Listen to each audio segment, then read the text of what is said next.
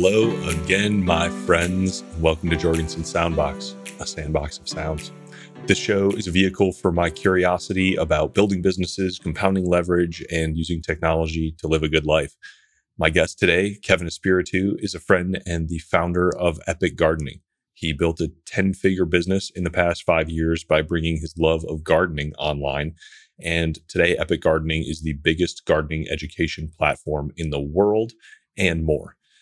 We will talk about Kevin's methodical process for growing the media business, pun intended, uh, the incredible synergies between a media business and a D2C commerce model, which he has kind of mashed together, the best of both worlds, and how he's now raising PE money and making an acquisition as an independent entrepreneur. And that's all before we get into the really fun stuff like how creators can implement Web3 tools, Kevin's short career as a male model, how he paid his way through school playing poker online, and we'll even teach you how to pirate pink pineapples, which, as it turns out, are a real thing. Please enjoy this conversation arriving at your ears in three, two, one. Kevin Espiritu, the green giant garden master. thanks for thanks for uh, coming on a podcast. Hey man, happy to do it. Happy to happy that you have a podcast. Actually, I was really excited when I, I found out that you had one. Oh, I appreciate that. I've had a lot of people be like, "You're the kind of guy who should have a podcast." I'm like, I don't know how to interpret that, but keep listening. It's, it could be, you know, depending on who that's coming from, it's for sure a backhanded compliment. Yeah. Or if it's coming from someone like outside of the like thinker online world, then it's an actual compliment. Yeah, I, am probably 50 50 on, Yeah, on I would- compliments. yeah. Yeah. that's okay. That's that's good for me. Um, I'm actually super super excited to to do this because we've uh like internet known each other um for a very long time, and I would like consider you a long distance friend. And you've had like such this awesome run um that I feel like I appreciate but don't know the details of, and I'm there's a lot for me to dig into here, and I'm just psyched to hear how it all came together. Yeah, man. I mean, it's I would say the same for me. We were just talking about how we we know each other more than we actually do, or we think we know each other more than we actually do, because we had a phone call like five years ago. Yeah. And from from at least on my end, I don't know about you. You know, I'll see your tweets on Twitter. I'll I'll throw something back at you here and there, and I'm like, oh, Eric's my bro. Never met him in person. Had a 50 minute phone call five years ago, and that's just how it is. Yeah, well, it helps. I mean, I see you like literally every week. You're like, Mhm. Uh, and I feel like caught up on your life in a totally kind of like passive, non-active way. And I, it, it, like when it goes both ways, I think it, you know, um, you end up with this kind of deep relationship that's just like, I don't know, just forms. Twitter's fucking crazy. Well, you know what it is, man? It's the parasocial relationship in a way, uh, which I see a lot running what I do, which we're going to talk about, is Yeah. you get a sense that you know someone way more than you do because you see these slices of their life and you go, Oh, I do that too. You start to relate to them and you actually start to fill in the gaps of their life in what you think it is. And then you think you really do know them. And I've I've got weird stories about that from from Epic Gardening that has proven that out that that's like a very real phenomenon. Yeah, because you are um like legitimately famous in gardening circles now. I, I don't know yeah. who was on the, the the if there was a gardening channel, like you would be one of the faces of it. You've been in a male model and Timberland campaigns. You're Yeah. like, um, is, is that weird and annoying? Is that like because I, I know you well enough to know that you're like more of a business builder than a fame seeker. Um, it was the consequence, I suppose. Yeah. yeah. I mean, I think it's what's nice about it. I was talking with, I, I think it was Noah Kagan once about why do you do what you do, right? And because he's he's in the public eye much more than I am, especially in the business world, right? And I think we both came to this idea of like it's cool when someone w- recognizes you, but it's cooler that it's because what you put out helped them in a certain way. So it's fame of uh, utility, I suppose, than just like raw. I know this guy, which in my world, actually, probably more than someone like him, it sometimes can be that way because they if they see on YouTube and they have this idea that YouTubers are like really cool people, then yeah, they might freak out a little bit. Um, but yeah, it's it's been interesting. It's been it's been funny. It's been like humbling. It's been it's been a good thing overall. I would say. Yeah. Um, well, so it started, tell us how it started, because this goes way back to like, I mean, you built this blog as a byproduct of marketing, right? Like you were just trying to like proof of work yourself into like, hey, look, I got internet skills. Yeah. Yeah. Well, I mean, if we go all the way back to the beginning, I suppose it would be, you know, going to college at, at UCSB. I came in playing online poker and I was like, I was obsessed with it back then. This this would have been 2005. So this is like right on like wave one of online poker. And so I got really into that, started playing that in college. Didn't I came in undeclared, eventually declared business economics accounting, but I was making like well more than an accountant salary during college. And accounting, I was like, this is stupid. Um, it turns out it's not. It's actually extremely valuable. But at the time, I was like, why would I why would I come out of college, work 80 hours a week to make 60K a year on something I'm not absolutely in love with when I'm poker's doing more?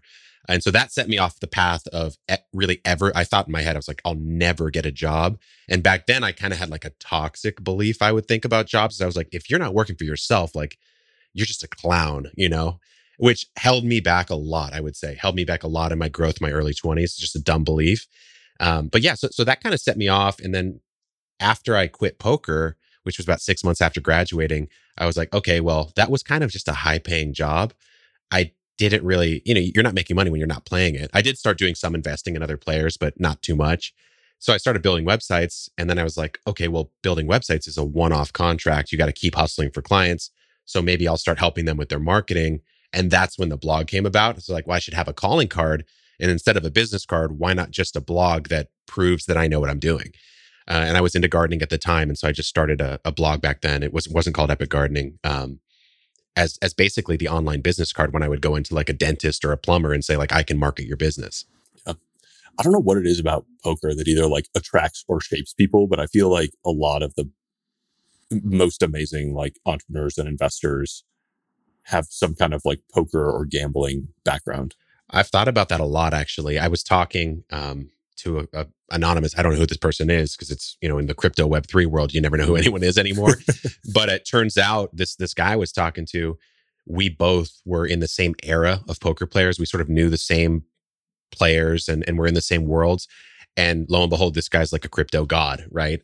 Uh, and so uh, that you somehow, I think what it is, the way I thought about it when I was playing poker is it really is a microcosm of exactly the skills that uh, you need as an entrepreneur because you're working off imperfect information, but you can infer a lot.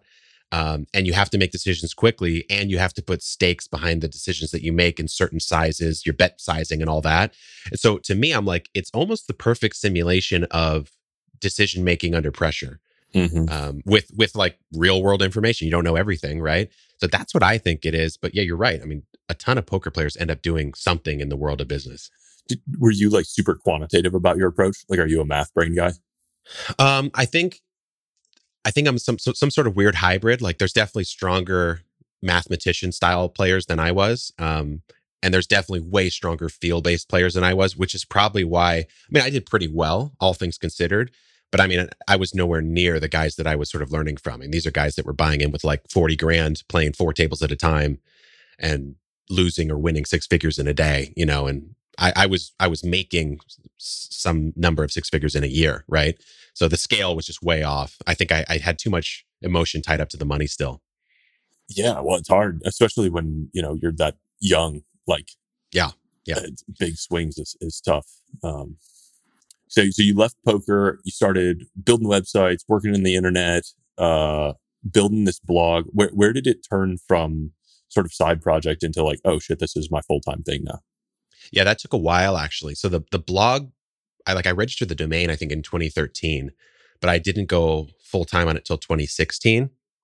And in that gap, I had raised some money from like quote unquote angels.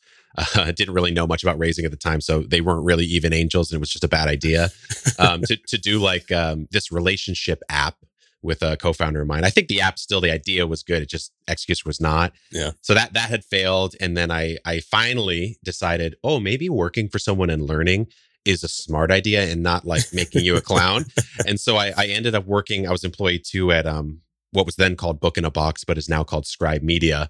Um, which if if anyone doesn't know what it is, it's it's kind of like this hybrid publishing service that is not quite traditional, is not quite self-published, and they put out some really high quality stuff. Um, so learned a lot there. Yeah, yeah. I, I use Scribe to publish the Almanac. Oh, did you really? Account. Yeah. Um, oh, I didn't know that. Okay, yeah, cool. Yeah. Uh, yeah. I always call them like a like a professional self publisher. That's like, what they are. Yeah. Yeah. I, like yeah. I'm like, I don't know. I call them my publisher, but it's, um, they just help you do all the stuff at a really professional level, but you still have all the rights. There's no like weird financial instrument like the traditional yeah. publishers do. What's, what's so funny is, I, I mean, to go back to the story, like I learned a lot about how companies grow because I couldn't get a company of mine past you know low high five low six figures of revenue let alone mm-hmm. income right and so for me i was like that's just not enough for me to consider myself doing well in business right? So i mentored under them learned a ton. I was like oh shit this is actually how you run a company yeah. past a certain scale. Um, and then lo and behold in 2016 um, when i did epic gardening full time like a couple years later i got a book deal and it was a traditional publishing deal which is kind of like going backwards so to speak uh, but it's just funny little twist of events yeah, I kind of I like I'm getting approached by traditional publishers now, and I kind of want to like pick your brain about that because I think you've done it both ways. But um, but let's so stick with your story for now, and not, let's let's like do a memento thing where like you tell us where Epic Gardening is now, um, and then maybe we'll go back to like 2015, 16 when you were kind of uh, going sure. full time on that. Yeah, sure. So I guess today Epic Gardening would be really kind of depends on how you slice it up, but I I would say that we're the largest gardening education platform in the world. Um, it really depends on if you value like multi-platform, like you sum up the mm-hmm. multi-platform, then for sure we are because we're the biggest on YouTube. I think we're the biggest on TikTok. We're the biggest on Instagram. So social wise, for sure. And then just the the breadth of uh, content formats that we publish, we we've got to have the biggest surface area. And then what we've done since then is okay. Well, you've got all the education instead of working with brands, just become your own brand and start offering products yourself direct to consumer. And so that's what we've started to do. Uh, I wouldn't say we're anywhere near the biggest at, at, that point on the product side, but that piece has led us to the point where we are now, where we're about to close a Series A and, and really run for the fences on this direct to consumer, like education based model. Yeah, it's it's really interesting because it's um, it's getting harder to find like what a company is or isn't. Because I don't know, four years ago or something, you would have been like, oh, this is a media company. Um, but now, like you've kind of worked backwards into all these different product lines, and now it's like, well, you're kind of a product business, but also like the media is a revenue driver in itself. Uh, like you don't need a marketing arm because the media products are the marketing for the products. And like it's all just this big, beautiful like. What's weird, dude, is I feel like a fish out of water in any specific like lane I'm in because in let's say in the direct to consumer world, right? Since we now offer products, well, everyone's talking about like CAC and LTV and return on ad spend. And I'm like, I literally don't have an, a line item for ads because my ads, if you think about it, are the are the content that I produce, which is actually revenue positive. So my customer acquisition cost is actually a positive number, which you can't even like you can't even start a conversation with a D2C person because they're like, that doesn't make sense. Um, and then if you go into like the the influencer world, right? Well, they're all playing with okay, you know my what's my rpm on youtube and how many views can i get to scale linearly my rpm and i'm like okay well actually don't really care if my rpm pays me that much because the actual earnings on the back end for the products is way better right? And so either way i'm either either world i'm in it's like i'm doing the opposite of what you're supposed to do you know? So it's it's kind of weird to like try, try to talk to people in, in any of those fields. Yeah you like vertically integrated slowly, like slice by slice, basically. Very like slow. Yeah. From media back through. It doesn't, it probably doesn't feel slow looking back now, but. Um, I would say the thesis that I like came up with is I was like, okay, well, what's the hardest thing? It's harder to get attention and and and build trust with an audience over time than I think anything else online. And so if I get that first, then that can go to anything else. Uh, rather than coming up with a product and then like buying influencers to try to sell it, you know. So that was the idea, and turns out it was seems like it was right. Yeah, and I you don't have to share revenue numbers or anything unless you're comfortable with it. But like audience size, like you said, biggest in the gardening world, but that is it's fucking huge. Like YouTube is one and a half million, at least a couple hundred thousand on Instagram. Last yeah. I looked. Yeah, we're I, I would say we're approaching eight figures of revenue. Um, and that's with zero ads and almost no products because we don't we can't even get inventory right yeah um and then yeah so so one and a half on youtube 1.1 million on tiktok almost half a million on instagram the podcast before i stopped i was i was doing a daily podcast for four years i took a month break just because of some personal stuff but i think every episode gets about 10000 downloads or so um and yeah, I mean it's it's just wild. Obviously, there's the whole thing of COVID that that really ramped us. Um, but even without that, I think it still would have been a pretty sizable business. For sure. Yeah. So, what does the team look like that has to run this thing? Do you have like, contractors for different kind of types mm-hmm. of media, or you just like have 19 arms and never sleep? Well, so what I I, have scaled the company revenue and like metrics faster than the team, which is a mistake. Um, so actually, I think that's a pretty sizable mistake I've made where really it's myself, an assistant, an in-person garden manager, warehouse, excuse me, warehouse manager, and some contractors for editing and graphics and stuff. And that's it. And so to me, I feel like when you get to like approaching eight figures of revenue and your team's that small, you've left growth on the table. Like it's kind of a cool flex, but I don't think it's that, it's not actually that cool. You probably should just have hired more people. Um, so that's kind of the phase we're going into now. Like we're going to go customer service, director of commerce, like we're going the full, the full thing. Cause yeah, I mean, dude, I, it's, it's tough to do a million things at once, as I'm sure you know. Yeah. I mean, I'm amazed that like that's a lot of revenue and a lot of content like across all those channels like to be good at all those and you're good at all of them right? It's not you know i feel like um a lot of creators have these you know one channel that they're really strong in and there's kind of like spillover half-assery that happens yeah. in other in other channels. Yeah yeah. Yeah i would say um so i'm i'm always in search i think the, the one i'm the worst at is twitter I always I like I get jealous of guys like you because I'm like, oh, he's so good at putting things into like a tweet format that that people enjoy. And I'm just not. Certainly in gardening, it's like that's not a big platform in gardening. But one thing I really tweeted out that I thought I was, you know, like this does encapsulate how I think about content is I said, uh, you know, content is a language and platforms are the dialects of the language. And so if you if you know how content should be structured, it's just a shifting game to make it work per platform, right? So even even like an Instagram reel versus a TikTok, it's kind of the same short form video vertical format but but it's kind of not because the platform has like a meta language that that it it uses right? And you kind of have to know both. And so in a perfect world you'd make the same content twice and you might even say like three different words. Um, and so that's how i've i've sort of thought about that. Yeah. Okay so so on the come up again um, did you start with like one particular platform get good at that then add another platform to- totally yeah. okay. so, so like because because i never thought i'd be like raising money right? I was like oh i'll just ride epic gardening until the sunset and it's a cash flow business and that's fantastic and i can do whatever i want. So the way i did it is that the blog started it out because i had an seo background and so i was like okay well i'll make the blog pay for itself and then i'll hire up some gardening writers and i'll move to youtube. So that's what i did uh, then I'll I'll do the podcast. Then I'll start getting into social. And the goal was for each of the platforms to be their own revenue drivers, so they could, in theory, run themselves forever. Um, and then also passively be compounding themselves so that eventually it way outpaces. And so that's what I did. I just kind of stair stepped and I tried to pick the highest leverage next platform for the prior one. Cause, like, let's say you, if you build the blog, then when I went to YouTube, I said, okay, well, what are my top 25 pages? I'll make a video on every single one of those and embed them. Then you don't necessarily have to grow on YouTube. You just eh, have embedded traffic that sends good signals to the algorithm. You're good. Um, same same idea with the podcast. Same idea with Instagram. Is and I know you're all about leverage, right? So it's like just pick the highest leverage thing and just do that, and you don't have to like grind it out to start it. You know?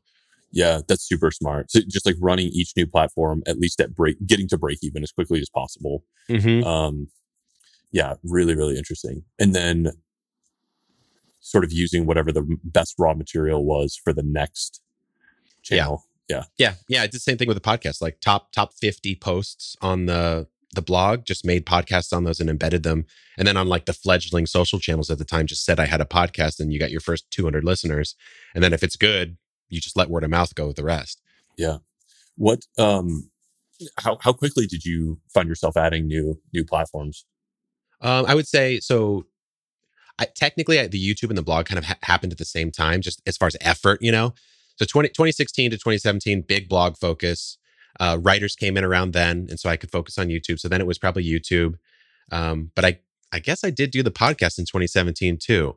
So kind, kind of, so kind of not as six months or something, maybe. Yeah, like, something like that. And then you know now, like, like for example, in the pandemic when YouTube really ramped, I said, and I just purchased a home. I was like, well, this is the time to launch a secondary channel because once you get to a certain level, you're almost forced to talk in generalities. And so then you have to re niche yourself back down. And what a lot of creators do is they make a second channel mm-hmm. that's more free form. And so then I did that. And it's a game of I think Gary Vee actually says it pretty well. And say what you want about Gary Vee, but he's like attention is a currency that floats around the internet, and you have to actually know where to like cast the net to to get it at the right time. So yeah, you got to play around with that.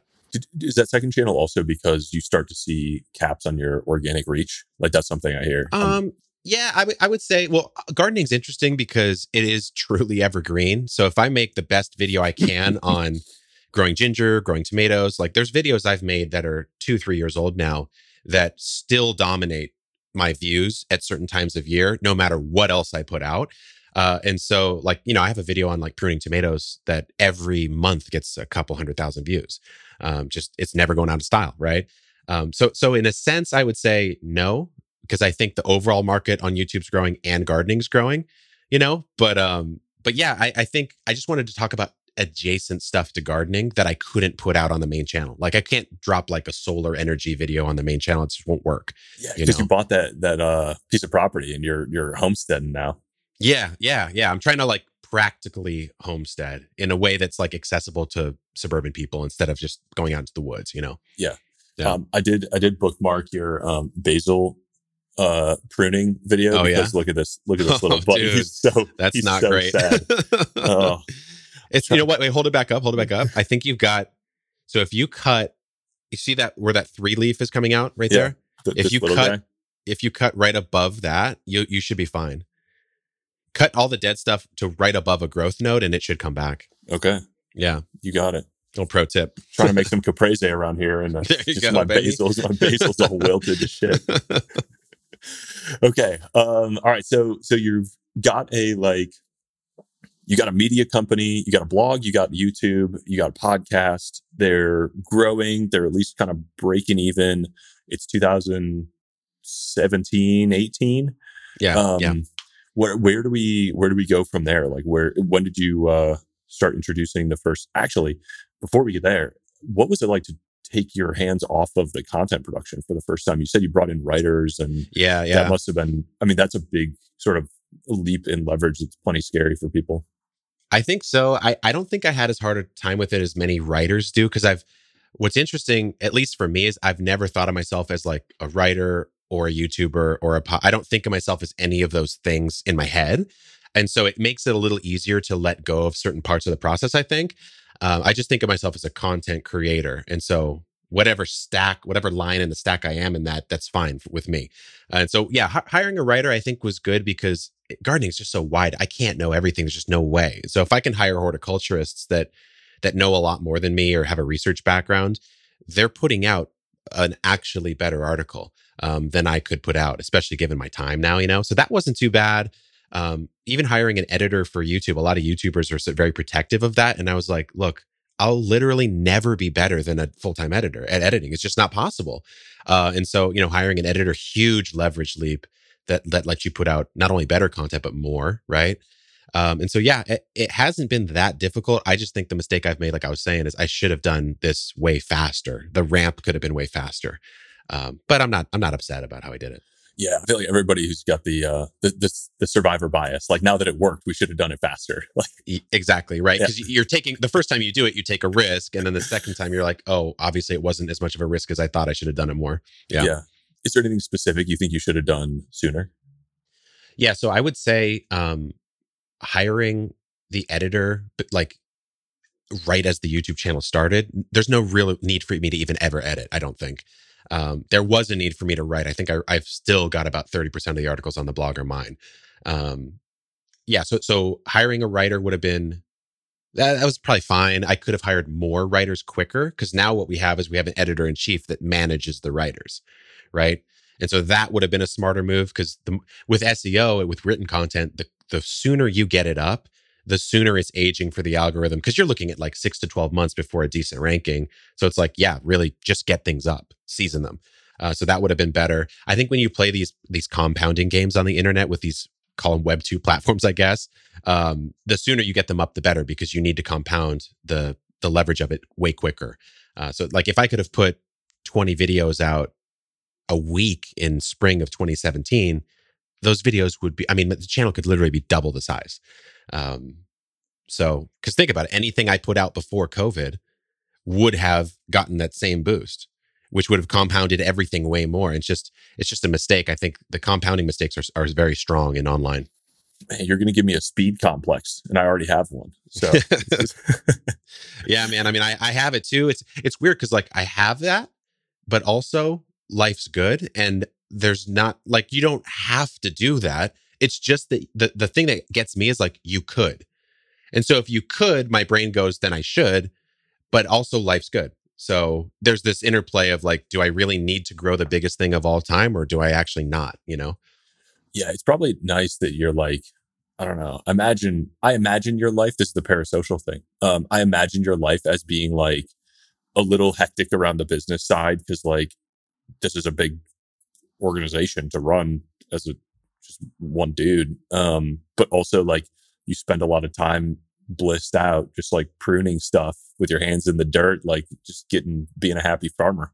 I would say, yeah, that was more the case maybe last year. This year has been a little bit less because, like, with the products, which I think we'll talk about, is it's you know getting a warehouse and learning how to do all that has taken a lot of time, and so it's weird because like the whole reason I started gardening was to get off the computer. I was like really addicted to video games, you know. Yeah. And and now I'm playing a great video game with the it, it, really i do feel like it's this sort of great game that i'm playing uh, which sometimes means you're not in the garden which is kind of counterintuitive but yeah it is it is nice to be able to just walk out and chill and and do that yeah okay so uh so 20,000 2017 18 uh you got a kind of a media company what, what's like the scale or the event that made you feel like okay like time to go to the next step uh yeah yeah so i would say like I mean, we can talk revenue of those years. Like 2016 when I quit Scribe, I think I made like 18 grand from Epic Gardening. Um, and this is the guy I'm I'm 29 at that point in time. It's not like I'm not thri- I'm not thriving. I had savings. I'm just not I'm not thriving. Yeah. And then so, then the next year I think we did 72. Um, that would have been 2017. Then 2018 we did 225. Uh, and then all media revenue, like, and th- so yeah. So when you talk about like the influencer model, which is I guess what I was at that time, uh, although with a more robust platform set, you're you're really only looking at three streams that are non-owned, which would be ad revenue on YouTube and, and the blog, affiliate revenue on whatever platform you can drive that through, typically Amazon, uh, and then brand brand work. Um, and so those are the three stacks, unless you have some sort of course, right? Which I've never had. So yeah, that that's all that was back then. And then 2019 is when I added actual physical products to the mix. In 2019, we doubled yet again to like 520K in revenue. Um, and so that as soon as I saw that, I was like, okay, the first year I tried this, dipping my toes in the pond, we doubled revenue. And it's a completely new thing. We haven't even scratched the surface. I was like, yeah, products is the obvious play here, you know? Uh, and that's, that's what, what I've poured a lot of the energy into. What was the, uh, what was the first product you did?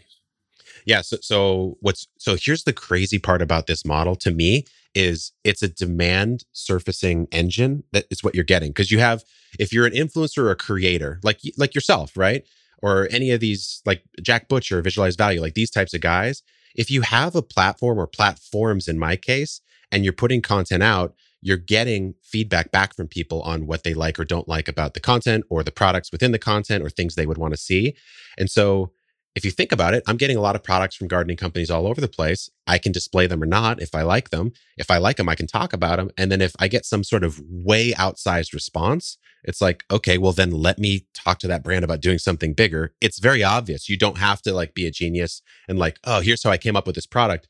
You don't have to do any of that. And so I had these, there were these metal raised beds out of Australia that I I had in my front yard, and everyone's like, "What are those?" in every post.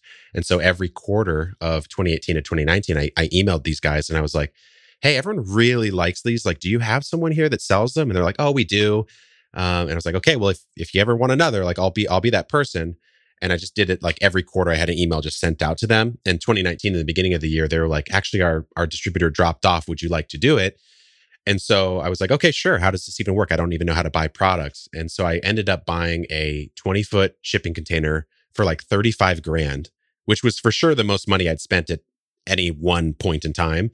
I don't, I didn't even have a car that much, you know? Um, and so I was like, okay, I'm really going to buy like 35 grand of a product and put it on a boat and ship it here. And I, dude, it's so funny looking back because I was going to rent a self storage place in San Diego landed in LA, cart it to San Diego, and put it in the self storage place and like fulfill it out of that because I didn't know how you did that. um, and so I, I had this self storage place like all lined up, and then I talked to a couple friends, and they were like, "Dude, what are you doing? Like, get a 3PL or get someone to fulfill it for you. Like, you're insane." and so that's what I did. Um, but yeah, on the on the water as it was coming over, I put them up for pre order, sold them out. Um, and so then I was like, "Hey, give me another 20 foot container." Put that on the water, sold that out. So before either came here, they were gone. And so then I had the revenue, I had the capital to reinvest in inventory, and I didn't have to advertise to do it. So that I didn't have a margin hit like most like uh, D2C companies have, where it's like you sell your you sell out your inventory and then you have to buy inventory and buy ads. So you literally have nothing left but I actually had money left so I could hire up and stuff. Uh, and so that's kind of how that whole thing started. And that's still the flagship line of products that we have today. Wow.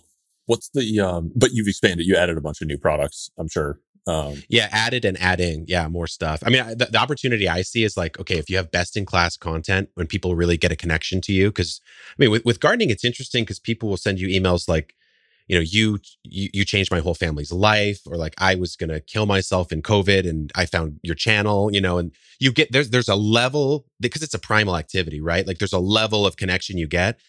And so if you pair that level of power with actually delivering them really really high quality products uh, that are actually good and not just like hey i slapped my name on it and you're buying it because you like me it, it's a really powerful combo because i mean how do you beat that? I don't know how to beat that as a as a commerce player and something that somebody like people are already so passionate about. Um, I, I think it's interesting you say like a primal activity. Like it is, it is timeless.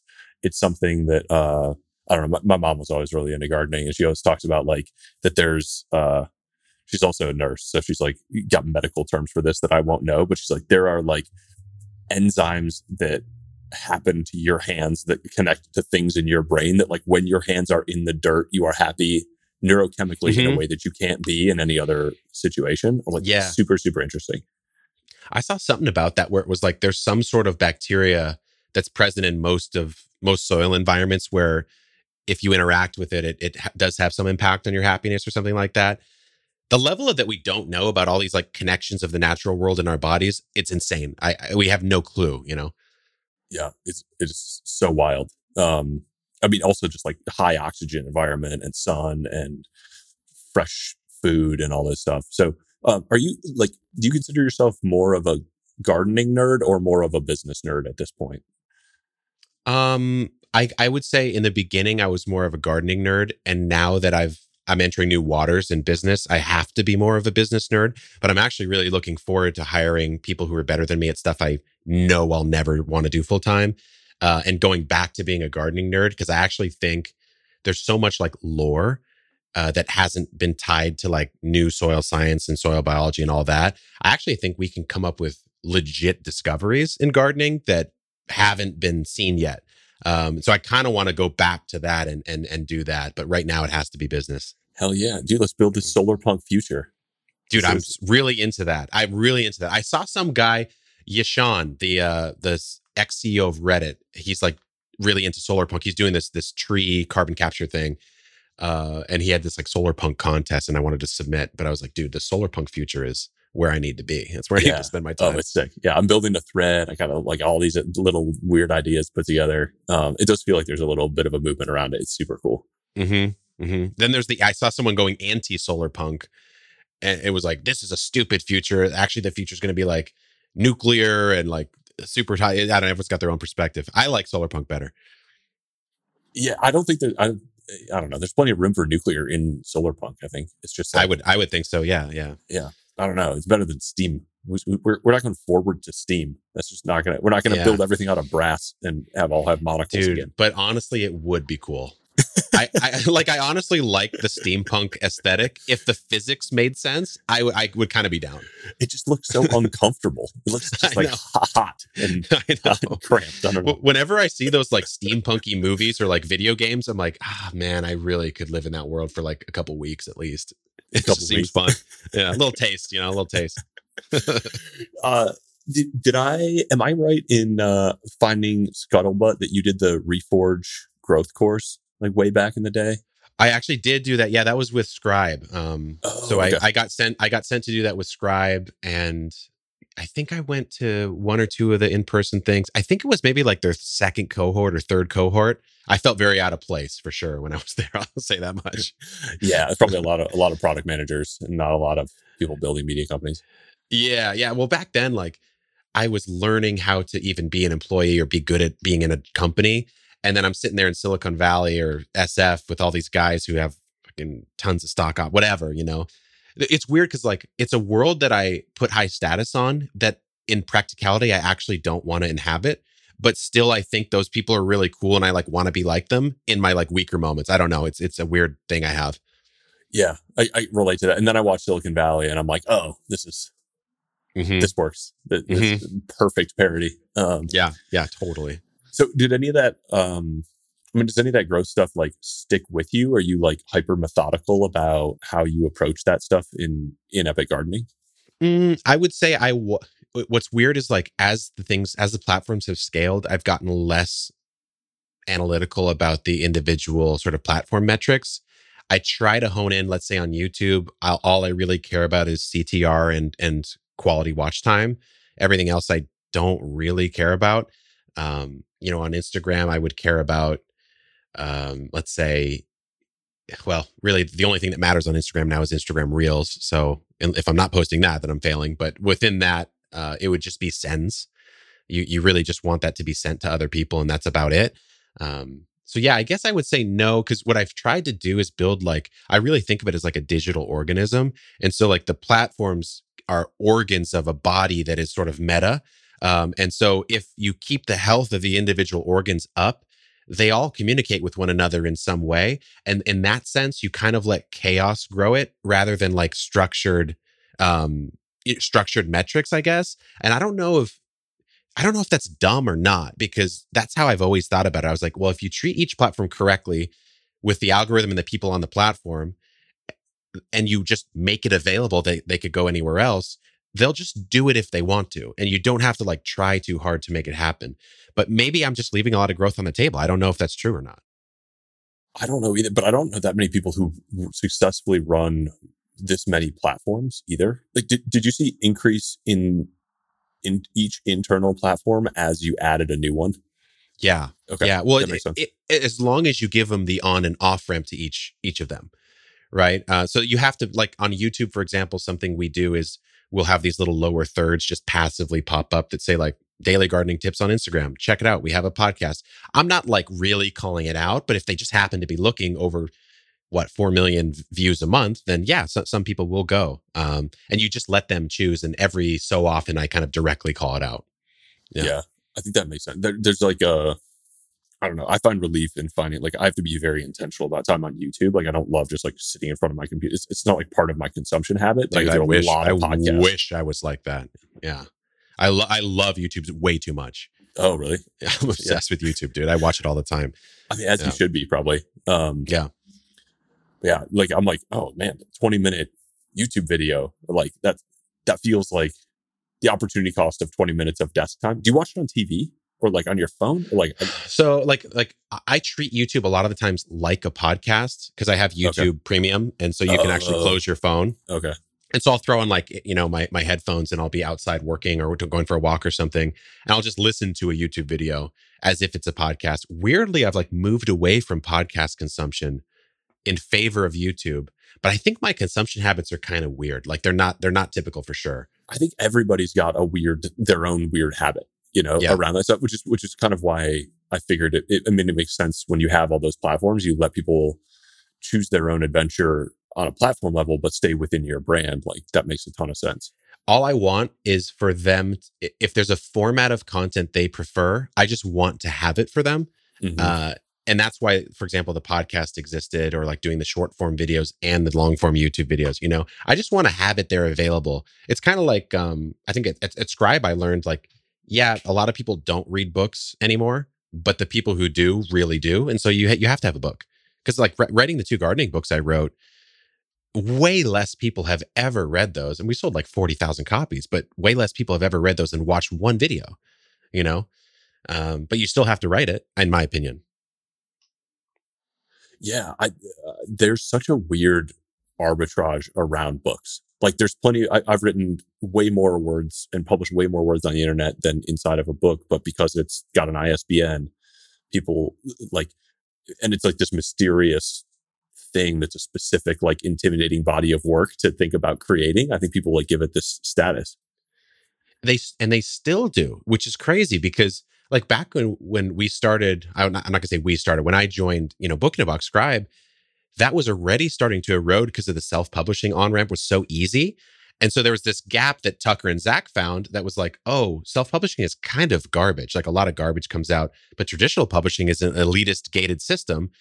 And so let's actually make a published book that, that's good that you actually own the upside of. And you would think that if you can self-publish traditional publish and do this sort of hybrid model that the the allure of being an author would start to go away in the world of the public. They would start treating it less seriously, but that still hasn't yeah. happened. If you have a book, you're still a baller for no good reason. Eh, eh, eh, hopefully, hopefully it's a good reason, you know, but you get what I'm saying. You could, yeah. you could be seen as cooler than you are with, with no, just because you have the ISBN. I think that's, I think that's true. But I will also say it is a shitload of work. It is it is a lot more work to put together a good book than a bunch of than an equivalent amount of good blog posts. Just because like the cohesion and the packaging and like the organization of all of it is heinous. I would say it's like what what do you think? I mean, you, you wrote you wrote an incredible book. I, my books are different because it's more a how to manual. But yeah, I, I would say it's like 10 to 15 times as much work to do a book than it is to do like the same amount of words as blog posts.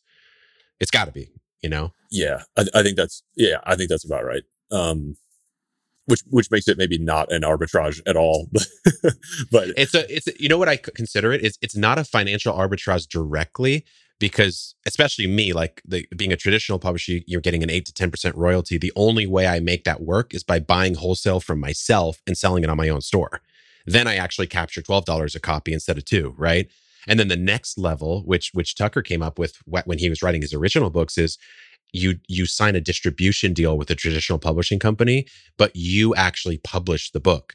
And so then you get the upside. So he formed like a publishing company himself and signed, I think, with Simon and Schuster to just distribute. Because really, that's the only thing traditional publishers are good for still is they can get your book in every Barnes and Noble in the country, and you still can't. Um, so that's how he went from making like a couple bucks a copy to like eight bucks when he wrote his second book, which crushed, you know? Yeah. I think that's actually similar to what um, George Lucas did with Star Wars. I think he, it's like once he got the first one was successful, he's like distribution only. I don't need your financing, but he doubled down on himself over and over again. Uh, yeah. Didn't he take a piece of like of the, the next movie? Yeah, yeah, and like, isn't there something with Star Wars where like he retained the the merch rights or something like that, which which blew up? It's something like that, right? Yeah, it was a very like yeah, yeah. The merch rights were like under undervalued by the studios at that point because there like wasn't really big merch stuff, and they didn't know that it was going to be nearly as big as it was. And so I think it was like it was a little bit genius, but also a little bit like they don't value this, and there's infinite upside to it. So like I'll ask for that and they'll give it to me. And yeah, um, yeah, I got to write a post about that actually. Like his his biography was really interesting. Um, and there's a bunch of little stuff in there that you're like, oh wow, I did not. He and um, the other thing I thought was interesting that's like relevant to our world is he and um, oh shit, not James Cameron, the other famous director that was like his contemporary, Indiana Jones. Oh my god, whatever. Wait, people Isn't are to that like, him still? No, people are going to be no, uh, it's not. screaming this Spielberg, name. Spielberg. Spielberg. Thank you, yeah. Steven Spielberg. um, We're such movie buffs. someone, someone had a heart attack somewhere listening to yeah, that. Um, yeah. They, they like swap points on each other's movies. And so, it, oh, it, that's smart. It'd be like giving, getting like, hey, you've got equity in the startup. I got equity in the startup. Let's give each other 10% of each other's and like share this little pool. Oh, um, I like which, that. Which is pretty awesome. Yeah wow, what if you could just, there should be some sort of platform where you could just swap equity with your friends. Mm-hmm. Huh. I mean, we're getting okay. now that like you can get into other companies for you know one thousand or five thousand or whatever on AngelList. Like that's mm-hmm. starting mm-hmm. to become. Uh, you can do it in cash a little bit, but uh, like once we get into token world, I think like a lot. That's game over. Happen. Yeah, yeah yeah, that's insane. I, I have my mind. It's so weird because like as as Epic's growing, and obviously we're going through like this huge this huge raise and this next launch of the company. That's a huge and primary focus. But as soon as I read and get inoculated with the Web three ideology, I'm like, oh, it's actually the end of Web two at some future point. Probably not. Yeah. I, to me, it feels like we're like at the phase of Web three where Twitter just came out you know and we're still like posting our old facebook statuses on on twitter and like i'm eating a bagel today. That's where it feels like we are uh, but i could be wrong. Maybe we're further along than, than we are oh i, I think, think, we're even earlier than that to be honest yeah. i think there's only a few there's only like i think there's less than 10 million eth wallets still um that's it? which is wow. like uh, it's like around it's on the order of a tenth of a percent of the internet ha- is like has an address Okay. In, well, that's good like to know. Web three, quote unquote. Yeah. Um, so yeah, I, I, think we're like 97, which is not good that's for even, reasons. That's but, not good for, yeah, we might all be crying in a, in a couple years, maybe in a couple months, honestly. we'll, see. Yeah. yeah. Uh, so talk to me about this raise. Um, cause I, it, like, I mean, you have a, by all accounts, wildly successful business with no cost centers and just everything that you do produces revenue. Uh, so mm-hmm. what are you like? What are you raising money for? Well, yeah. What's the point, right? So that that is the the discussion because you know you have a if you have a successful business, you're getting emails all the time for like acquisitions, and it's it's usually from quite frankly kind of like clownish companies that are just trying to take advantage of you you know and so given that i never thought i would raise for all the reasons you just said um, I would just usually de- insta delete those, right? And I got I got an email. Obviously, right now I can't say exactly, but um, got an email and it just hit a little different. And I was like, okay, well, I'll take the phone call. And it's a very different style of deal than I think a lot of the people in our world would do because it's not venture, it's private equity. Um, but what it allows me to do in this moment of life, going hard for five years on it, and finally admitting, I think, to myself that, hey, I actually don't long, long term in the future, next couple years I do, but long, long term, I don't want to be the CEO of like a 150 plus person company, which is where this can easily go. Day to day, it's not as like the status of it, I don't really want. Uh, and the day to day is just not as interesting as other things I could do. Um, and so, given that there's a ton of opportunity in the gardening space to do a content to commerce style business, because gardening is just such an antiquated industry. So the field is wide open, and to do the to, the execution that I think makes sense in that field, I don't have the capital to do it, even though things are going well, and I don't have the team to do it. And so this particular investor, not only, of course they have the capital, but they've built companies in in they've helped build companies in very adjacent spaces with almost the exact sort of philosophy that I was already executing on. And so I was like, yeah, this just makes complete sense. And of course, yeah, it helps that you get to take some some liquidity off the table and you get to take a little bit of the pressure off um, of of doing it all on your own. So like hiring up, you know. So that's the idea. It's like I think because I'm trying to optimize now for interest and uniqueness of life experience, this allows me way more of that uh, without as much of the like day to day, like I'm running the whole thing and the world's on my shoulders type of thing. So are you going to be able to step back a little bit after this? Is this like the, uh, the like life changing liquidity moment where you change your day to day or no? Well, it, so I would say it it is the life it is life changing liquidity. What I will do with that, I'm I mean, dude, I I maybe spend four grand a month on my personal expenses. Like I don't really have.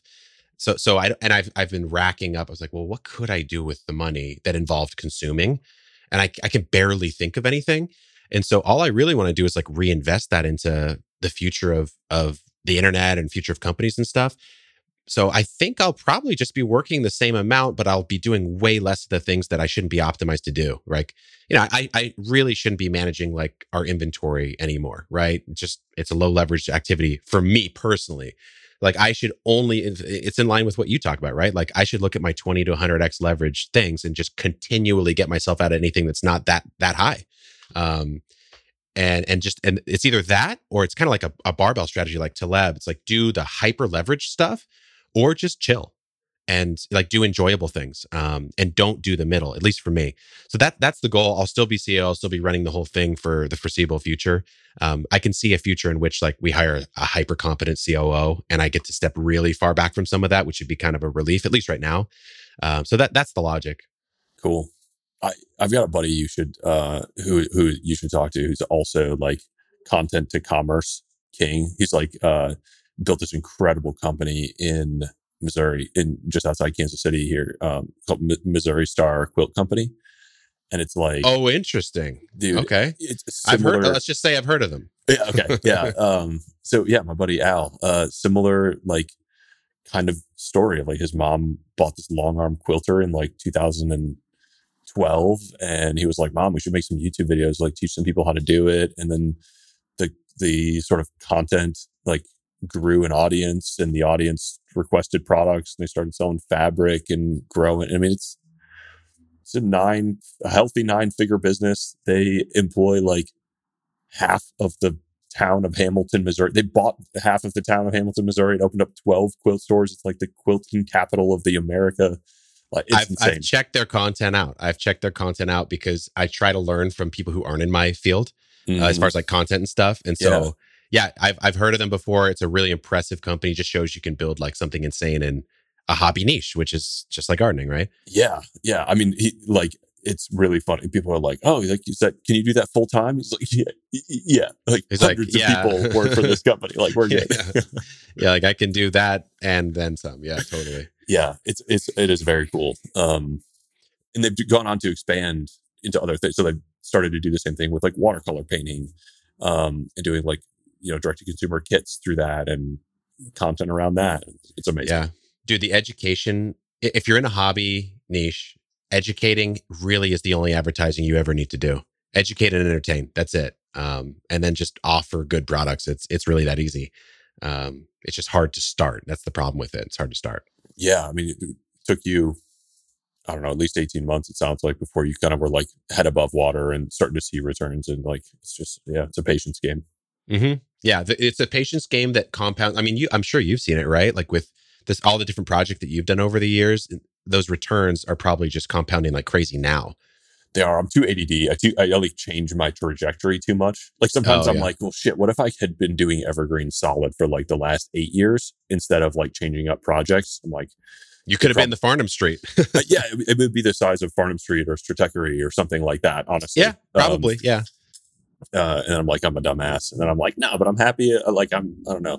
I, I indulge my ADD. Tell me if you think this is true. So it feels like I don't know that I buy the like you know every dollar after 70,000 US doesn't improve your happiness in a material way. I, I I don't think I really buy that. Um however, there is a limit that everyone hits at some point where you're like yeah, it doesn't really matter if I'm doing the revenue optimized thing with my life anymore. Uh, and I and it actually doesn't even matter if like if I pursued this, it would be the biggest opportunity. Some people still are like that. Um, like the Zucks of the world, you know, are probably always thinking that way. But I think most of us get to a point where like, yeah, just optimize for interesting and impact now. Yeah, well, you start to like. I think you start to shift that perspective and be like, well, I have, what I have to optimize for something. Um, I don't know. At least that's the way my brain works. Like, what are the guideposts of this decision? Like, how will I uh, determine success? Um, and there's definitely like people who I don't know. I, I always think of it like Buffett versus Munger is like my um, I don't know touchstone for this is like Warren Buffett spent his entire life and like two and a half careers optimizing for one thing, which is like the size of it, either his net worth or market, Berkshire's market cap. And Munger is like, "Uh, I'm going to go study architecture for a while. And like, now I'm going to go do this. Now, Yeah, like, yeah, I'm a yeah. billionaire, but also like I fuck around with all this different stuff because it's interesting. Um, I think you see, I mean, it's my value system. Sounds like it's yours too. I respect those types of people a lot more because I think when you when you get if you're we're all playing games right and depends on you might be playing a status game in academia or something like that or you might be playing a money game whatever um but you, at some point you do have to recognize that you've beaten the game to any degree that matters and then you have to say okay well do i just keep playing it because it's fun and that's probably where you see like a bezos type of personality uh, or do I just switch games and and play a different game now? I want to be a father. I want to be a you know healthier person or philosophy, whatever it is. I like those people more like the Feynmans of the world versus the like one thing all all the time. yeah, me too. Well, the other thing I think about, like, just to empathize with the Zucks and Bezos and stuff, like, they also very early on got themselves into a situation, probably deliberately, but like, where they were expected and obligated to continue to win that particular game. Yeah, yeah. I mean, it's it, it's hard. It's it's like everything in life is a trade off, and I think there's like two basic personalities where some people can live a life, die at 85, and be like, you know, I was Kobe and I just was the best basketball player I could possibly be. And and that's a completely fine way to live. And then like someone like myself, I just want to taste especially through the vehicle of Epic, I've been able to like do TV, do product, do like inventing stuff, do male do, modeling, do, do, books. Yeah, exactly. That that was a crazy experience, dude. that was like, I don't think I'm gonna get some deal like that ever again because I I could have easily just deleted that email, but it was it said Timberland, so I took it up. Dude, that was crazy. I I had never done anything like that before in my life. All of a sudden, I'm on a plane to Berlin on like a million dollar production, like, and they think I know how to model. Like I don't know how to model and so like so I'm getting this photographer shooting me and she had like just flown in from shooting Miley Cyrus or something and she's like this little French girl literally like splayed out on the ground of this public park in Berlin and she's like not giving me any instruction at all. and there's like 40 people looking at me. And I'm like, dude, what the fuck do I do right now? Like, I got so tight, you know? And some guy comes over because you have a guy that's going to touch your hair up. You have a makeup woman or man. You have a stylist. They, you couldn't even touch your shoes. You had to tie it. They had tied it for you. And so some guy comes over to me, like, I don't even know who they were at the time. And they're like, hey, like, just so you know, like, you can like do whatever you want. Like, you can walk and like you can pose and whatever. And I was like, dude, thanks for telling me because I don't know how to model at all. and so I thought you were going to tell me what to do. And they're like, no, like what models do is they kind of like do what they want. And I was like, dude, this is so awkward. But it ended up being, I finally got like comfortable with it. But it, dude, it was the weirdest thing ever. My mom still has the like Timberland, uh, there's like these huge printouts they did. And so yeah. when you go into my my my childhood home garage, you open the garage and it's like a 20 by 20 foot of me just like uh, like this. It's so stupid. I think I think there was one of those up on my like commute to San Francisco. There's like a 20 oh, foot tall Kevin that would like walk by every morning and be like, "What's up?" I got yeah, I did I did get some like text from like old friends or something like, "Yo, is this you?" And my like on my TV screen. The fun dude, the the the pivotal moment for me as like a creator is obviously I'm running ads on the blog, right? And so when my own ad of my own self for Timberland showed up on my own blog, I was like, this is the infinite monetization loop. I was like, this is this is the dream.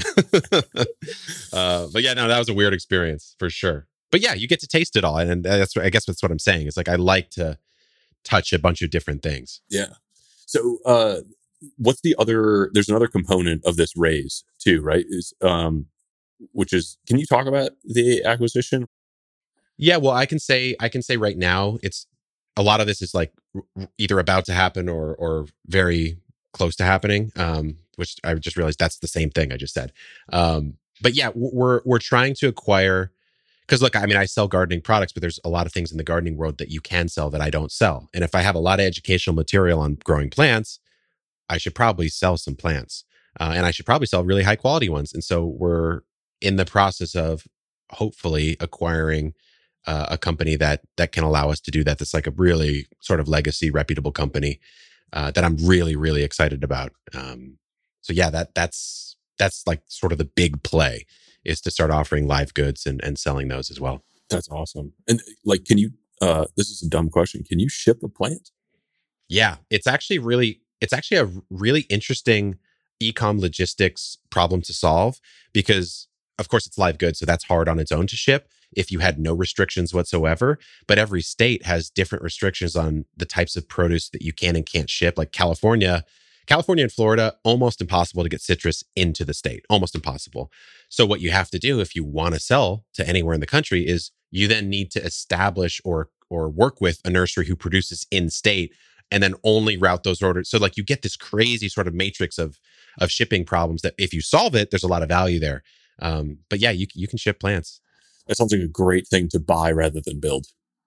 Yeah, if you build that thing, dude, good luck. I mean, the, what I, what you start to realize, I guess, is as you grow a company, and tell me what you think about this is honestly the solution to a lot of problems are, are just to go hire the people who've already solved them or buy the company that's already solved them. And there's very few things, unless you're pushing like you know crazy hard tech edges or something, that aren't already solved somewhere um, and especially for like my, my style business is not we're not groundbreaking we're just the formulation of it is interesting uh, we're not pushing the envelope though. You're groundbreaking all the time. How how else are you yeah, plant those seeds? Yeah. That's true, baby. Yeah, we're, we're, we're physically breaking ground, which you know s- some may say is higher value. I, I, I knew there was going to be gardening puns in here. I just it's too didn't easy, know when it was going to come. It's too easy. Yeah. Yeah.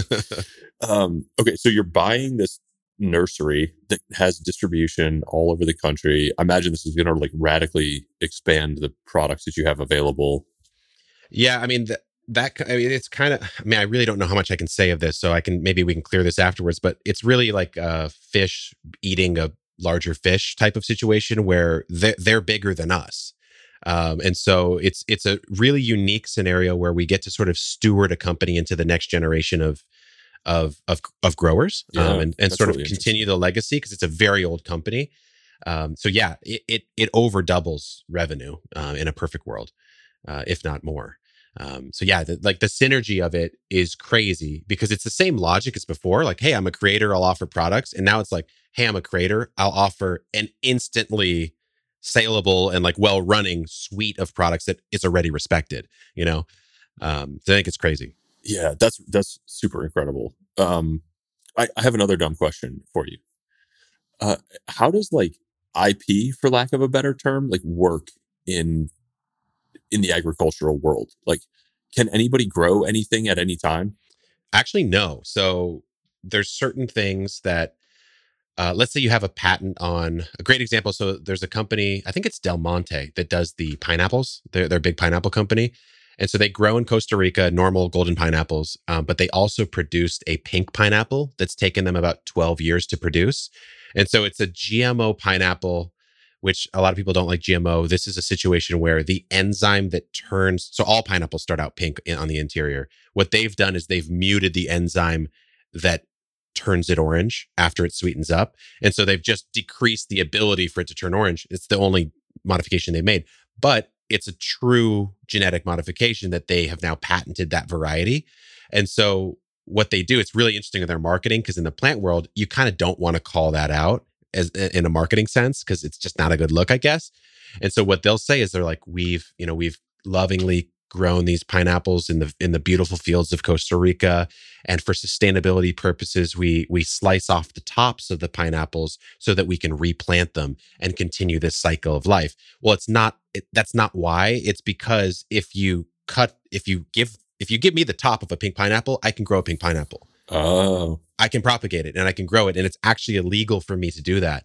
And so they're just preventing you from doing it because if as soon as they allow, allow that out of Costa Rica basically and a market develops for it, it would take a few years because pineapples are a 2 to 3 year crop, but you could propagate enough to have this illicit black market of pink pineapples that you then undercut Del Monte for. Um, so so yeah, there's certain situations where you you literally it's illegal to propagate plants that you could buy at a nursery.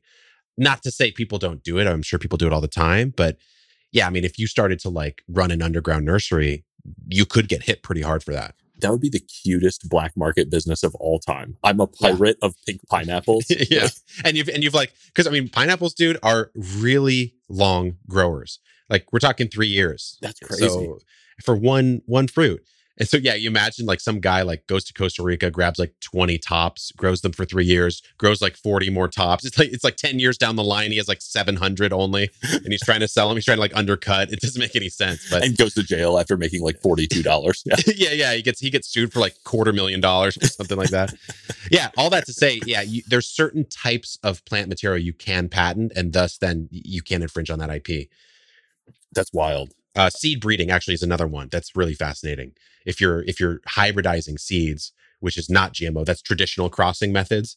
But like I, I've met some people who've grown new tomato varieties, new new potato. I met a guy who took 23 years to get a new potato that you could actually grow from a seed, because most potatoes you plant the actual potato. Uh, so this is one where you can grow from a seed and it, it grows what's called true to type, which means it's pretty close to the potato that it was the parent of. Potatoes typically you can't do that because you get just whatever. There's too much crossing. Um, so he's he's grown that and like yeah, if you steal that seed, you're in big trouble. It's it kind of gets into that whole idea of like Monsanto with the GMO soy and it blows into your field and then you get sued. Yeah. You know? Yeah. Did, um, have you read The Fish That Ate the Whale? No, I should probably I should probably Dude. read that. Um, I mean, it is like relevant to you on multiple fronts, I think, at this point. Um, it's the story of like the Banana King, Sam Zemurray, who like lived in New Orleans. I'm interested. Yeah. Um, it's it's absolutely wild. It reads like a total novel. Like it seems impossible. He like owned large swaths of Central America and like pioneered the marketing of the banana in the United States. And it talks about the different like growth types of banana and all the like geopolitical conflicts about like between Central America and importing bananas and like yeah for sure I'm buying that. Yeah. Highly recommend. I have a confession actually to make, and I it's it's pretty bad to make to someone like yourself because you're such a reader. I went like I think when we first talked, I was reading a lot. Like I was reading as much as you or anyone else in that sort of world of knowledge accumulation and codification, you know. Since I started Epic, especially in the last couple years, I don't know if I've read a book cover to cover at all. Um, and I don't know how I feel about that. I just haven't I just haven't done it, dude. I don't know what to tell you. I would say like um, the opportunity cost of reading a book cover to cover is like goes up constantly. It right? does, like, right? And like I get more towards that Naval style of like mm-hmm. when do I if I need the knowledge right now, I'll go hunt it down and then as soon as I get it, I'll just go act on it. And I guess I'll miss out on like the the breadth of knowledge I could develop, you know? Yeah. Like I'm getting way choosier about what books I actually read cover to cover. And it's a lot less than, I mean, I used to read 50 books a year and now it's like less than 10 probably, but I do a lot more podcasts, a lot more, um, I mean, papers, especially like trying to learn about web three. Like, I don't know, oh there's only God, like yeah. two good books about it, maybe. Um, books, so books are like, the worst way to learn about that. I feel like, yeah, you know, yeah. Twitter is probably the best way. Twitter and discord is the best way to learn about it. Yeah. yeah Just chatting absolutely. with some, per, some person. Yeah. Um, so, but yeah, audiobook, whatever, audiobook, the uh, fish that ate the whale. Like, I will. Yeah, you'd be you'd be into that. Okay. Um, you're into the YouTube thing too, right? Like, or the uh, sorry, the Web three. Uh, oh yeah, thing, right? yeah, yeah, like, yeah, yeah. I mean, I, so I've been in crypto since. I mean, really, I'm kind of an OG in a sense, where someone sent me 0.06 Bitcoin in 2013. And also, I was trying to mine it in 2013. I just could not figure it out. I was trying to mine Bitcoin and Litecoin in 2013, just couldn't get it, which I still regret to this day, of course. Um, but yeah, I, I, in a serious way since 2017, and then obviously in the last like maybe 18 months, a lot more because it feels like something tastes different this time. Um, and, and and seeing where Epic is now as like a Web two giant, I'm like, okay, well, what's going to happen, right? Where, where's it going? Yeah. Is there any like entrance of that, like what you're learning there to like your, the day job, I guess, of running Epic? Like, yeah. So I've got a couple ideas. I, I'm curious what you think of these because they're certainly not fleshed out. But I have this idea of got really into the NFT thing. Um, and as soon as I, I, used to just garbage NFTs. I was like, what's the point? You can right click save. It was the whole thing. I was like, yeah, who who cares? Like, I don't care if I have the Mona Lisa, picture's fine, it doesn't matter. As soon as I bought one, I understood it, like almost almost like physiologically. I was like, oh, I actually understand completely what's happening. Uh, so that was a weird experience. And as soon as I did that, then my mind goes, I think the profile picture JPEGs are like probably the dumbest reason to have NFTs as a technology, you know? uh, that's my take. Obviously, arts it's it's fantastic to see all these artists making a bunch of money and, and succeeding, which is really cool because typically they just get owned by economics. Um, but I started thinking, I was like, okay, well, what if you could somehow the people who are really into epic gardening as a community, which we've got, we, we I have a Discord of like eight thousand people, right? And so I was like, well, oh, what if you could epic gardening Discord? I started a Discord in twenty, or I think earlier this year because I was like, I was, it was another one of those things where I'm like, if I'm trying to reach every demographic, some people just want to hang in a chat room all the time and talk about plants. Uh, so it's, is it the most pop in Discord ever? No, but we've got like a core core community of people. So I so I started thinking, I was like, okay, well, my first thought was, what if you could use something like Republic and and sell 10% of your company to your community? Right. I was like, well, that's cool there's a lot of legal structures there. Investors probably aren't too keen on things like that. Like maybe you separate it. And so I was like, okay, well, what if I could tokenize the Epic Gardening community? The idea I had was if I have, let's say, a hundred by hundred square foot plot of land, you you divide it into single square foot blocks, you tokenize the blocks, uh, and then you allow people to purchase the tokens, and that represents the the square footage of space in the garden that they would have like a DAO level governance over uh, and you could you could create collectives and groups and stuff. And I, I was going to call it community garden. Uh, and the idea is the community is literally directing what's happening in that space based on all of the tokenomics and the governance. And so it's it's the closest I could come up with to a way to make the people who really follow epic gardening connect with it a true part of it all. And maybe the produce gets sent to them right? Their Mm. their fractional share. Maybe it gets donated. Maybe maybe there's another formulation that makes sense. But there has to be a way in the future i think where all these web 2 style creators youtubers podcasters whatever give their community some level of upside potential in the growth of the whole thing. Uh, i just don't know what it looks like right now because it's so early Yeah, it, it definitely early. I think the the stuff that you can imagine happening around these communities is just like really epic.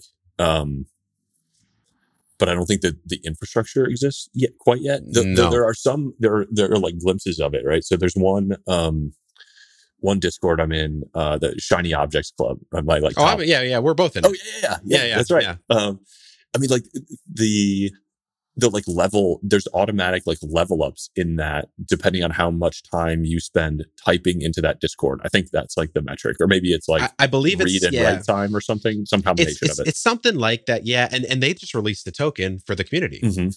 Uh, and so now I believe the way they're doing, it, I'm not sure. I need to go look at it, but you can redeem the points you earn in Discord for some sort of amount of shiny. Maybe I'm not sure, or you can just swap shiny out for whatever crypto that that you have. Yeah. uh, and some people have done that. Yeah, I, like I imagine the the future version of Epic Gardening is like people earn points, tokens, whatever for helping newbies like find new content or helping create it or sharing it or um and and those translate roughly back into I don't know, like I see like Reddit turning their karma points into Oh, like tokenized, which which means you can tie it to value really easily. let's and- just say if so, so like let's just say if they do that i'll be happy because i used to be a crazy redditor you know? So i've got some karma. So if that karma has any sort of value to it that you can swap out then that would be very interesting. Just like with, with what just happened with the um, ethereum name service airdrop. Yeah. um i don't did you get any of that or or no I haven't redeemed it yet, but I realize that I'm an idiot because the higher it goes, basically the higher your tax bill on the realized gains of the tokens. oh interesting I think I'm, I'm not. It's not clear to me how this all works, but that does make sense i guess because that would be the event right I think That'd that's be the a- event. I redeemed at 26, I guess. Well, actually, no, I redeemed before there was even a listing. So how does that work?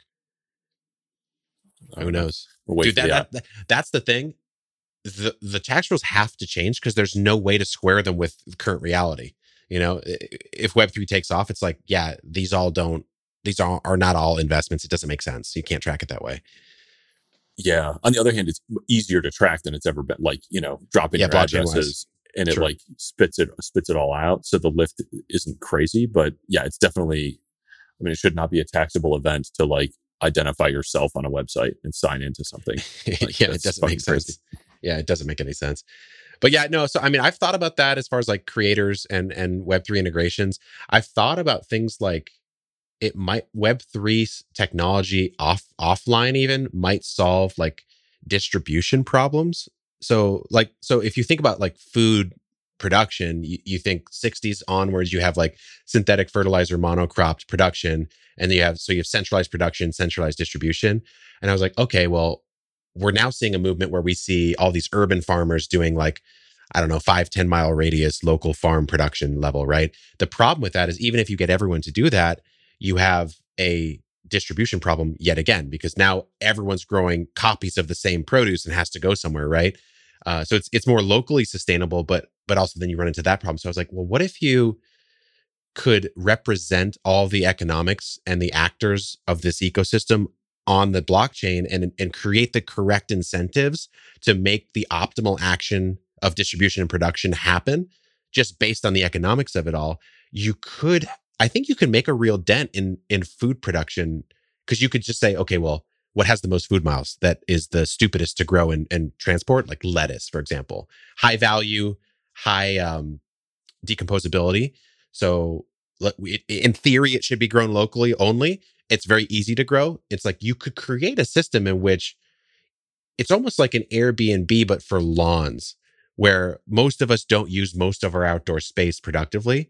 Kind of like when we're not driving our car, Uber, when we're not in our house, Airbnb. I'm like, well, what if you did that for for lawns, or outdoor space. And you could even create a new class of worker that would be the local gardener, Mhm. right? Just like the Uber driver. I'm like, that could some some version of that could work. Uh, but I, I, have no clue love how to build it. Do lawns drive you? Do lawns drive you crazy? Especially here in San Diego. Yeah. Oh, yeah. Oh God, yeah. I mean, like, wait, where are you at? Kansas City. It's way more rainy there, right? Like It is, but it's still stupid. it's it's it's dude, it's it's so dumb in an area like San Diego where like most of San Diego gets their water from the Colorado River. It's like, okay, well, you're you're pulling water from another state to put on a non-native, monocultured, non-productive grass so that you can look at it. Like it doesn't even make sense. Um, so we'll look back on that, I think, pretty negatively. Um, especially when you can just do like a, a, lower water use thing that still looks good, you know? Well, yeah, But or yeah. that's productive and useful. Mm-hmm.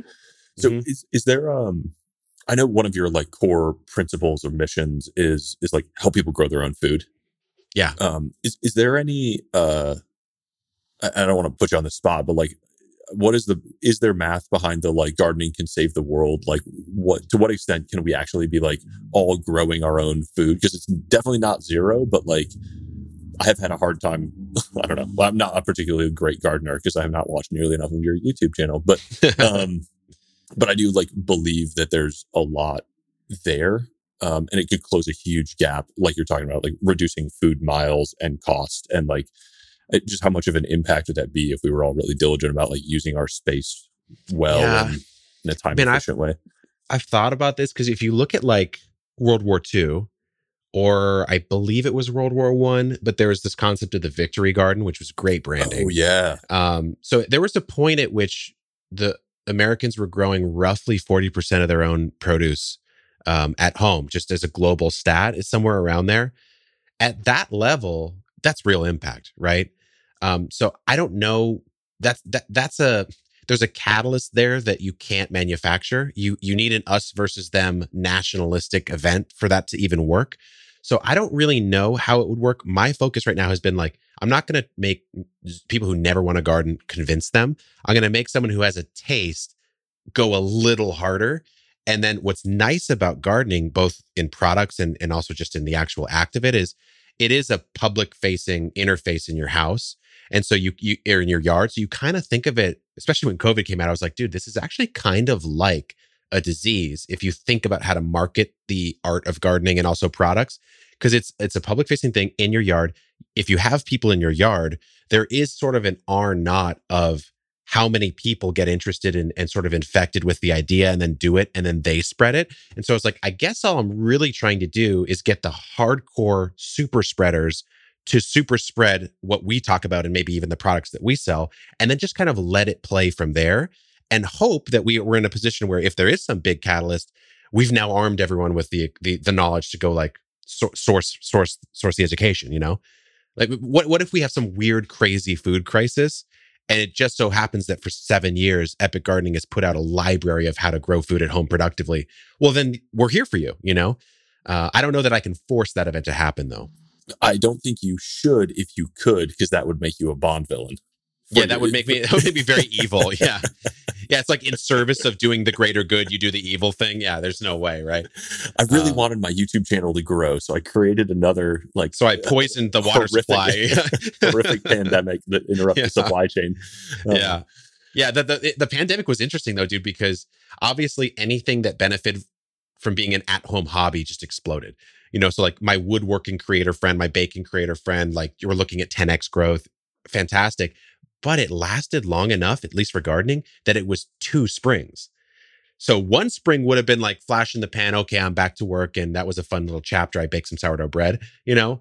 Um, but two springs is enough where like, oh, this is actually fun and I'm seeing myself get better the next year. And so uh, maybe I'll just do this. And then I think you saw culturally, because I'm on TikTok and stuff, you see with the youth, like cottage core is a movement that's coming out, her- hermit core, like there's all these weird ass movements. And I'm like, dude, the youth are aspiring to this more than they're aspiring to be, you know, the next Zuck, um, which I think is po- probably positive for society. Yeah. So it's funny you say sourdough. I remember having this moment where like it, was mid pandemic. Nobody's going outside. We're all like lysoling our groceries. And Oh, uh, yeah. like if you remember that month or whatever. And uh I was like made the sour, loaf of sourdough bread that was definitely mediocre. and I was like 12 hours into like dough folding and starter feeding and just throwing out flour. And I was like, this, like the expected value of this loaf of bread based on the inputs is like $150 at least. And sourdough bread I can buy much better for like four dollars, five, six dollars at the store. Yeah. So like I understand and appreciate the miracle of capitalism.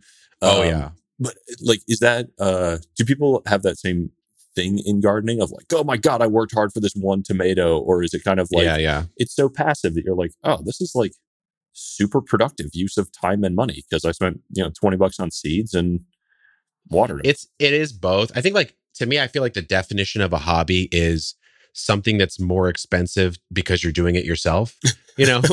So so yeah for a lot of people it really depends on your approach. Like my gardening assistant built a front and backyard garden that they mostly eat from for like under a grand and that that economically is is of course worth it just looking at grocery prices but also he had nothing else to do during the pandemic and he's put in tons and tons of sweat equity. So relative to what else he could have been doing let's say he had some big high paying job obviously the opportunity cost is bad.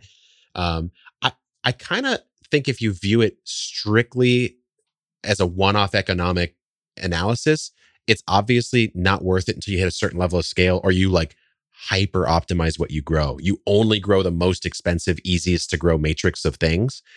But if you think about the like the, val- the, the value gardener, the, yeah. the value, yeah, yeah, you go like the straight economic gardener, yeah. Like in that case, you would grow herbs like basil and rosemary and stuff, and you'd grow leafy greens and that's probably it.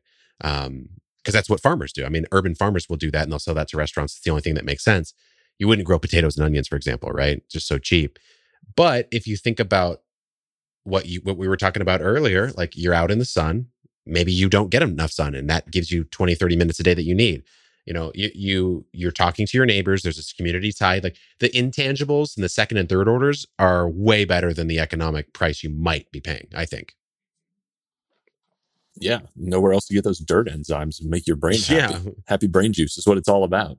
Imagine like a, a Tim Ferriss esque optimizer personality who like only cares about the enzymes and it's just like, okay, I need five minutes of digging in the soil, but I'm actually not doing anything, you know, just like playing around with it just to get it.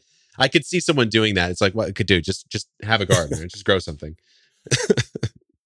I, I actually have a I think there's something really interesting about like uh if we it, there's there's like a sci-fi outline I uh, have. Um, like if we perfectly understood the feedback loops of like the quantified self and all of the different activities that we had, we would actually probably only do these really really wholesome things like sunbathing and walking outside and playing with puppies and like like that is actually neurochemically what makes us really really happy and and the subjectivity of your own neurochemical happiness like we just don't have a way to like appreciate that. Like we are all just so mimetically driven that there's nothing stronger than like that feedback loop. But uh, if we had the technology to do it, we would have this sort of like return to wholesomeness that might be like kind of amazing. I, I have no, this no, is dude, a fun story. That's hitting exactly on this. That's a, another interesting way I think to encapsulate this idea I have of like, I,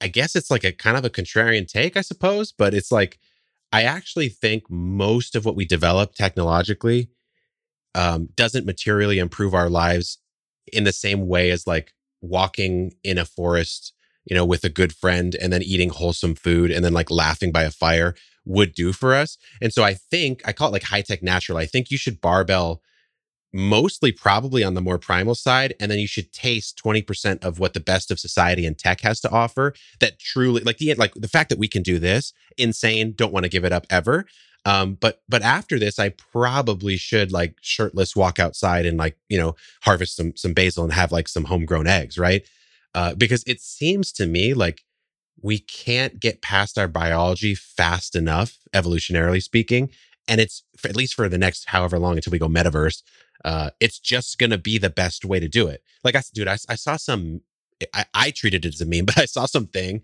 some scientists were like, we have discovered a new way without plants to take uh, carbohydrates and turn them into starches. And it was this, um, like crazy chemical like circle of transformation, you know, that they did.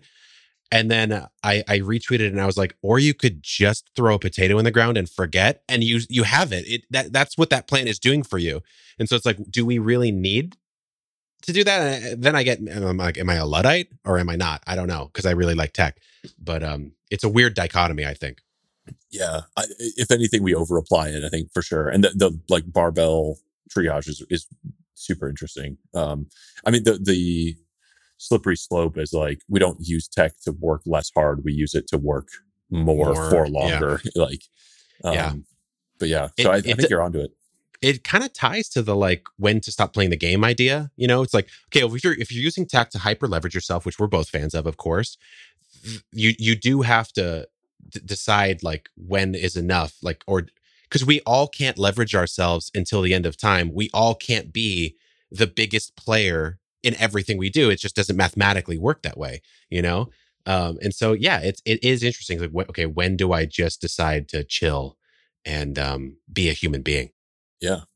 Well, I think uh, I think now is about the time for me to go yeah. chill and be a human too, being. Man. Like we, me too. We, have been at this for a minute. Um, I'm super uh, like jazzed for you, man. This is all really really cool. What a great adventure, and um, I'm glad you're getting a little breathing room to like live the way you want to live and uh but still i think like you're getting the best of both worlds still take this huge level up and like build this gardening behemoth it certainly feels like that i, I hope it's true yeah. Um, but yeah yeah man I, I appreciate it i'm glad we got to catch up and maybe i'll have to have you on sometime because i want to hear about everything you've been up to as well it's been a while yeah we'll uh we'll, we'll do it I don't know what's your your podcast. I don't know anything about gardening. You see my sad my sad basil plant. I'm not yeah, qualified yeah. to be on your podcast at all. No, no. I think just maybe we could not record it and just have a phone call. You know, long gasp the content creator's nightmare to not record it. Uh, the, the, the unleveraged good times. Yeah, exactly. all right, dude. Uh, we'll catch up soon. Thank you so much okay. for uh, taking the time. Appreciate this. Everybody, go uh, go grow your own lettuce yeah, hit us up on YouTube. We got some good beginner videos for you. Thanks, Kevin. All right. Take care, man. Really appreciate you hanging out with us today. Thank you for listening. I had a ton of fun with Kevin. I hope you enjoyed hanging out with us as well. My favorite takeaway from this episode was really the balance of applying technology yet living naturally. I think we can all pay closer attention to how the way we spend our time actually makes us feel over the medium term, not just the short term, and look for wholesome, timeless sources of our happy brain juice. Take a few quiet moments for yourself, breathe deep, and be well. The Podcast Super Friends is a monthly meeting of five podcast producers. Hi, I'm Katherine O'Brien from Branch Out Programs in Baton Rouge, Louisiana. I'm John Gay from JAG in Detroit Podcasts. I'm Matt Cundill from the Sound Off Podcast Network. I'm David Yas from Pod 617, the Boston Podcast Network. And I'm Johnny Peterson from Straight Up Podcasts. Together, they form the Podcast Super Friends, an alliance of podcast masterminds sharing best practices, insights, and discussions to help make you a better podcaster. Follow or subscribe to the show on Apple Podcasts, Spotify, Google Podcasts, or at soundoff.network.